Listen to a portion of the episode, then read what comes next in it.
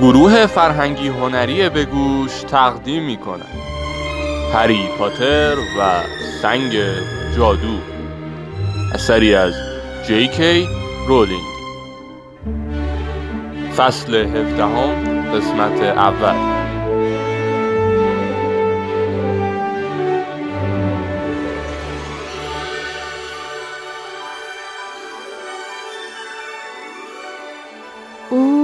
کویرل بود.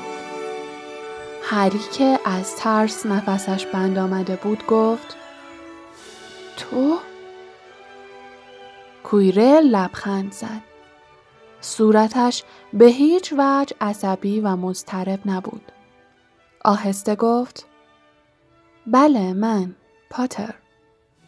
میدونستم که اینجا میبینمت، ولی من فکر میکردم اسنیپ. کویرل قهقهه‌ای زد که به هیچ وجه به صدای لرزان و پرهراس همیشگیش شباهتی نداشت و بعد گفت سوروس؟ آره، بهش میاد از این کارا کنه. حضور اون که مثل یه خفاش بزرگ دائم از این ور به اون ور میرفت خیلی به نفع من تموم شد. تا اسنیپ بود که به پروفسور کویرل بیچاره شک میکرد. هری نمیتوانست باور کند. نه، این واقعیت نداشت. هری گفت پس چرا اسنیپ میخواست منو بکشه؟ نه، این من بودم که میخواستم تو رو بکشم. دوشیز گرنجر، دوستت. توی آن مسابقه کویدیچ اونقدر برای آتیش زدن اسنیپ عجله داشت که به من تنه زد و منو به زمین انداخت. باعث شد دیگه نتونم مستقیم بهت نگاه کنم. اگه فقط چند ثانیه دیرتر اومده بود، تو رو از روی جارو انداخته بودم پایین. تازه قبل از اونم اسنیپ ورد ضد طلسم و زیر لب میخون، وگرنه موفق میشدم. اون جون تو نجات داد. چی؟ اسنیپ جون منو نجات داد؟ کویرل با خون سردی گفت پس بکری برای چی اصرار داشت داور مسابقه بعدی باشه؟ میخواست مطمئن باشه که من دیگه این کارو نمی کنم. واقعا مسخره است. اصلا لازم نبود خودشو به زحمت بندازه، چون با حضور دامبلدور بین تماشاچی‌ها من دیگه نمیتونستم کاری کنم. همه استادای دیگه فکر میکردن اسنیپ میخواد مانع بردن گریفندور بشه. اون واقعا پیش همه وجهه خودشو خراب کرد. چه کار بیهوده‌ای کرد، چون بعد از این همه دردسر من امشب میخوام تو رو بکشم. کویرل بشکنی زد و بلافاصله تنابی در هوا ظاهر شد. آن را محکم به دور هری پیچید و گفت پاتر، تو زیادی فضولی. برای همینم باید بمیری. شب هالووین انقدر توی مدرسه از این ور به اون ور پرسه زدی تا بالاخره وقتی داشتم میرفتم ببینم چی از اون سنگ مراقبت میکنه منو دیدی. تو اون قوله رو آورده بودی توی قلعه؟ معلومه. سر کله زدم با قوله بر من کاری نداره. دیدی چه بلایی سر اون قوله آوردم که توی تالار پشتی بود؟ متاسفانه اسنیپ به من شک کرده بود. موقعی که همه دنبال قوله میگشتن، یه راست اومد طبقه سوم که جلوی منو بگیره. نه قوله من تونست تو رو بکشه، نه اون سگ سه سر تونست پای اسنیپ رو بکنه. حالا همونجا آروم وایسا، چون من باید این آینه جالب رو امتحان بکنم. تازه در آن لحظه هری متوجه شد که چه چیزی پشت سر کویرل است. آینه نفاق انگیز بود. کویرل که دور آینه میچرخید به آن ضربه ای زد و گفت این آینه کلید یافتن سنگه. طلسم دامبلدور باید هم اینجوری باشه، ولی اون الان لندنه و تا وقتی برگرده من از اینجا خیلی دور شدم. تنها کاری که از دست هری برمی آمد این بود که او را سرگرم نگه دارد تا نتواند روی آینه متمرکز شود. من تو اسنیپ توی جنگل دیدم. کویرل که میخواست به پشت آینه برود و به آن نگاهی بیاندازد، با بی‌اعتنایی گفت آره، اسنیپ تا اون موقع دائم منو تعقیب میکرد. میخواست بفهمه تا چه حد پیش رفتم و چی دستگیرم شده. از همون اول به من شک کرد. مثلا میخواست منو بترسونه، ولی کور خونده بود. هرچی باشه سرورم ولدمورت با من بود. کویرل دوباره جلوی آینه ایستاد و با ولع به آن نگاه کرد و گفت من سنگو میبینم. دارم اونو به سرورم ولدمورت تقدیم میکنم. ولی آخه اون کجاست؟ هری تقلا میکرد اما تناب از دور بدنش باز نمیشد. هری باید مانع کویرل میشد و نمیگذاشت ذهنش را روی آینه متمرکز کند. هری گفت اسنیپ خیلی از من بدش میاد. کویرل با بی‌اعتنایی گفت آره بدش میاد. تو نمیدونستی که اونم با پدر توی هاگوارتز بوده؟ اونا مثل کارد و پنیر بودن. ولی اون هیچ وقت راضی به مرگ تو نیست. چند روز پیش که صدای حقحق تو رو شنیدم فکر کردم اسنیپ داره تهدیدت میکنه. ناگهان برای اولین بار آثار ترس در چهره کویرل نمایان شد و گفت گاهی اوقات اطاعت از دستورات سرورم برام خیلی سخته چون اون یه جادوگر بزرگ و قویه در حالی که من ضعیفم. هری که نفسش بند آمده بود گفت منظورت اینه که تو اون توی کلاس بودین؟ کویرل به آرامی گفت اون همه جا همراه منه. وقتی به دور دنیا سفر می کردم با اون آشنا شدم. اون وقتا من یه جوون خام و احمق بودم که یه عالمه ایده های مسخره درباره خیر و شر داشتم. جناب ولدمورت منو متوجه اشتباهم کرد و گفت که اصلا خیر و شری وجود نداره. فقط قدرت وجود داره و کسایی که از به دست آوردنش عاجزن. از اون به بعد من مریدش شدم. البته چند بار از من ناامید شد و مجبور شد با هم سخت گیری کنه. ناگهان کویرل برخود لرزید و ادامه داد. اون خطای کسی رو به سادگی نمی بخشه. وقتی نتونستم اون سنگر رو از گرینگوتس بدزدم خیلی دلگیر شد. منو تنبیه کرد. تصمیم گرفت از نزدیک به کارم نظارت کنه. صدای کویرل در گوش هری ضعیف و ضعیف‌تر شد. به یاد روزی افتاد که به کوچه دیاگون رفته بود. چقدر احمق بود. او همان روز کویرل را در مهمانخانه پاتیل درزدار دیده بود و حتی با او دست داده بود. کویرل آهسته زیر لب می‌غرید و می‌گفت سر در نمیارم. نکنه سنگ توی آینه است. نکنه باید بشکنمش. فکر هری هزار راه میرفت. با خود فکر کرد که در آن لحظه تنها آرزویش این است که زودتر از کویرل بتواند سنگ را پیدا کند. بنابراین اگر در آینه نگاه میکرد خود را در حال پیدا کردن سنگ میدید و بدین ترتیب از جای آن باخبر میشد. اما چطور میتوانست بدون آنکه کویرل بفهمد او چه میکند به آینه نزدیک شود؟ سعی کرد بدون جلب کردن توجه کویرل به سمت چپ بچرخد تا جلوی آینه قرار بگیرد. اما تناب دور پایش چنان محکم بود که پایش گیر کرد و محکم روی زمین افتاد. کویرل به او توجهی نکرد. او همچنان با خودش حرف میزد و میگفت آخه این آینه چطور کار میکنه؟ سرورم کمک کن.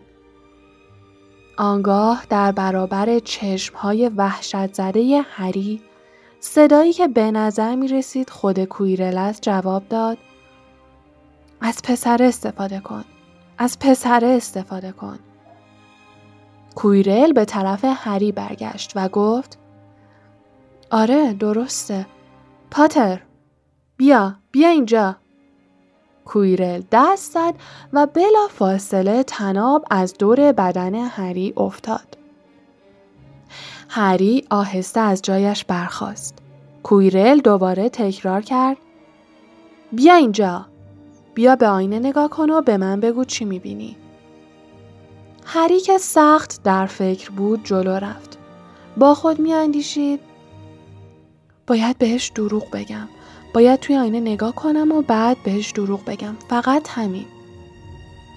کویرل از پشت سر به او نزدیک شد. از دستارش بوی عجیبی به مشام هری رسید. چشمهایش را بست و جلوی آینه ایستاد. سپس دوباره چشمانش را باز کرد. ابتدا تصویر رنگ پریده و وحشت‌زده خودش را دید. ولی لحظه‌ای بعد تصویرش در آینه به او لبخند زد.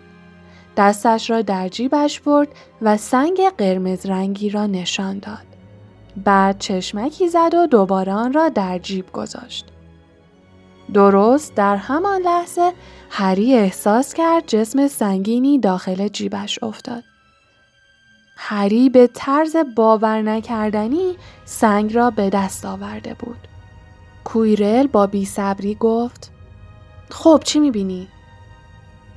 هری که شهامتش را به دست آورده بود شروع کرد به دروغ بافتن و گفت: خودم می‌بینم که دارم با دامبلدور دست میدم. من باعث شدم جام قهرمانی گروه‌ها نصیب گریفندور بشه. کویرل لعن و نفرین کرد و گفت: سر را هم برو کنار ببینم. هنگامی که هری از جلوی او کنار می رفت، سنگینی سنگ کیمیا را روی ران پایش احساس می کرد. آیا جرأت فرار کردن را داشت؟ هنوز هری 5 قدم دور نشده بود که صدای زیر بلندی فریاد زد: دروغ میگه! دروغ میگه! اما لبهای کویرل تکان نخورده بود و تازه پس از شنیدن این کلمات گفت: پاتر، برگرد اینجا. راستشو بگو. توی آینه چی دیدی؟ همان صدای زیر و بلند گفت: بذار خودم باش حرف بزنم. رو در رو. ولی سرورم، شما به اندازه کافی قوی نیستین. گویی تله شیطان هری را به زمین دوخته بود. عضلاتش کار نمی کردند. هری مثل یک مجسمه سنگی به کویرل خیره شده بود که دستهایش را بالا برد و دستار را از سرش باز کرد. چه اتفاقی در شرف وقوع بود؟ دستار را به گوشه انداخت. سرش بدون آن دستار به طرز عجیبی کوچک بود. کویرل همانجا که ایستاده بود دور خود چرخید و پشتش را به هری کرد. هری میخواست فریاد بزند اما صدایش در نمی آمد. درست در پشت سر کویرل وحشتناک ترین چهره‌ای که هری به عمرش دیده بود به او نگاه میکرد. صورتش به سفیدی گچ و چشمهایش قرمز رنگ بود. به جای سوراخ بینی 2 شکاف اوریب روی صورتش بود. درست مانند یک مار. با صدای آهسته‌ای گفت: هری پاتر. هری میخواست 1 قدم عقب برود اما قادر به حرکت دادن پایش نبود. آن چهره گفت: میبینی چی به سرم اومده؟ تنها چیزی که ازم مونده سایه و بخاره. فقط موقعی میتونم شکل و صورت داشته باشم که تو بدن یه شخص دیگه‌ای شریک باشم. ولی همیشه کسایی هستن که دوست دارن من به قلب و روحشون نفوذ کنم. این چند وقته خون تکشاخ به هم نیرو داده. تو کویرل وفادارو توی جنگل دیدی که داشت به خاطر من خون میخورد. ولی همین که دستم به اکسیر حیات برسه میتونم برای خودم یه جسم بسازم. خب چرا اون سنگی رو که توی جیبت نمیدی به من؟ پس او میدانست. ناگهان هری نیرویش را باز یافت و توانست عقب عقب برود. آن چهره با عصبانیت گفت: احمق نشو. بهتره به من ملحق شی و جون خودتو نجات بدی وگرنه به سرنوشت پدر و مادرت دچار میشی. اونا در حال التماس و لابه مردن. ناگهان هری فریاد زد: دروغگو! کویرل عقب عقب به سمت هری میرفت تا ولدمورت بتواند هری را ببیند. چهره پلید و شیطانی به هری لبخند زد و گفت: چه رقت‌انگیزه! من همیشه برای شجاعت ارزش قائل بودم. آره بچه جون. پدر مادرت شجاع بودن. من اول پدرتو کشتم و اون دلیرانه با من جنگید. ولی مادرت نباید می‌مرد. اما سعی کرد از تو محافظت کنه. خب دیگه اگه نمیخوای ارزش کار اونو از بین ببری اون سنگو بده به من. محاله. هری به سرعت به سمت در مشتعل رفت اما ولدمورت بلافاصله فریاد زد بگیرش. لحظه‌ای بعد هری دست کویرل را بر مچش احساس کرد. بلافاصله زخم پیشانیش به سوزش وحشتناکی افتاد. هری احساس میکرد سرش هر لحظه به دو نیم میشود. فریادی زد و با تمام نیرویش سعی کرد دستش را آزاد کند. اما در کمال تعجب کویرل او را رها کرد. سوزش سرش کاهش یافت. سراسیمه به اطراف نگاه کرد و چشمش به کویرل افتاد. از درد خم شده بود و به انگشت‌هایش نگاه می‌کرد که جلوی چشمش تاول‌هایی بر رویشان پدیدار می‌شد. ولدمورت دوباره فریاد زد: جلوشو بگیر! بگیرش! کویرل جستی زد و هری را نقش زمین کرد. سپس روی سینه‌اش نشست و دست‌هایش را دور گردن او حلقه کرد. زخم هری چنان تیر می‌کشید که نمی‌توانست چیزی ببیند. با این حال هنوز صدای کویرل را می‌شنید که از درد زوزه می‌کشید و می‌گفت سرورم نمی‌تونم نگهش دارم. دستام. کویرل که هنوز روی شکم هری نشسته بود، گردن او را رها کرد و با چشم‌های حیرت زده به کف دست‌هایش نگریست. چشم هری به دست‌های قرمز ملتهب و براق کویرل افتاد که به نظر می‌رسید سوخته و پوستشان رفته است. ولدمورت جیغ کشید و گفت احمق بکشش دیگه، کارمو تموم کن. کویرل دستش را بالا آورد که از یک نفرین کشنده و مهلک استفاده کند. ولی هری ناخودآگاه دستش را بالا آورد و به صورت او چنگ زد. کویرل غلطی زد و از روی او کنار رفت. وقتی صورت او نیز تاول زد، هری فهمید که کویرل نمیتواند پوست تن هری را لمس کند. زیرا درد شدیدی مانع او میشود. تنها کاری که میتوانست بکند این بود که با نگه داشتن دستش روی بدن کویرل نگذارد نفرینش را عملی کند. هری جستی زد و از جایش بلند شد. دست کویرل را گرفت و محکم فشار داد. کویرل از درد فریاد زد و سعی کرد او را از خود جدا کند. درد پیشانی هری دوباره شدت گرفت. نمیتوانست درست جایی را ببیند. صدای کویرل را میشنید و نعره ولدمورت را که میگفت بکشش. صداهای دیگری را که شاید به نظرش میآمد نیز میشنید که فریاد میزدند هری. دست کویرل از دستش جدا شد و فهمید که همه چیز از دست رفته است. همه جا تاریک شده بود. تاریک تاریک‌تر.